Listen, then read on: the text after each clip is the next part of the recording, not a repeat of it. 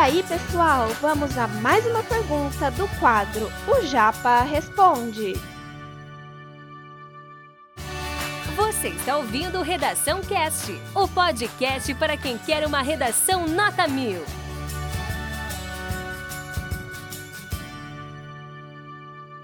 Hoje a gente vai tratar de um tema que vocês podem observar aí, é o caso da insegurança alimentar grave no campo, beleza?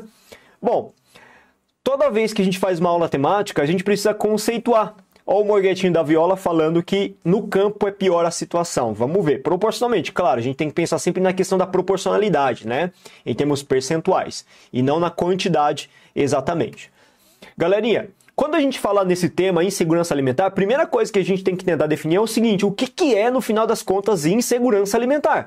Né? Falar em insegurança alimentar diz respeito exatamente a que problema que a gente está vivenciando nesse caso.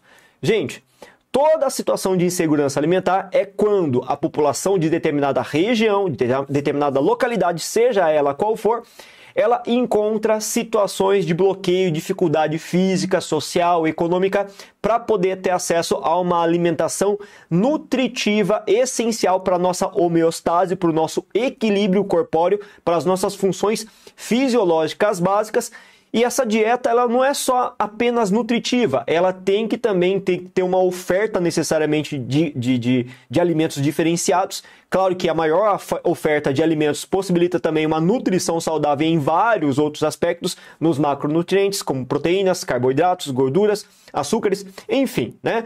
E ela também, a, aliás, a insegurança alimentar acontece também quando a gente não tem a possibilidade nem de escolher.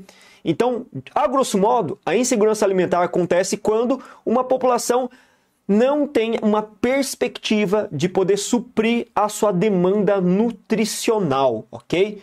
Olha só o conceito que a gente trouxe para vocês aí, vocês podem ver nesse slide. Quando uma população de determinada região não tem acesso físico, social e econômico a recursos alimentares nutritivos que atendam às suas necessidades dietéticas e preferências alimentares, necessárias a uma vida ativa e saudável. Por que a vida ativa saudável? Ativa em específico chama bastante atenção também, além de saudável, claro, é bem clichê, mas é, o ativa chama atenção, porque se você não tiver uma alimentação saudável, como é que você vai fazer as outras coisas? Como é que você vai pensar em estudar? Como é que você vai pensar em trabalhar? Como é que você vai ter força, vigor, audácia, gana para poder trabalhar e ter um trabalho cognitivo também na escola? A gente não tem. Por isso que a insegurança alimentar é a ausência dessa nutrição essencial para essa atividade mais ativa e mais saudável, ok? Esse conteúdo é um oferecimento da Corrija-me, a plataforma preferida no ensino de redação. Saiba mais em corrijame.com.br.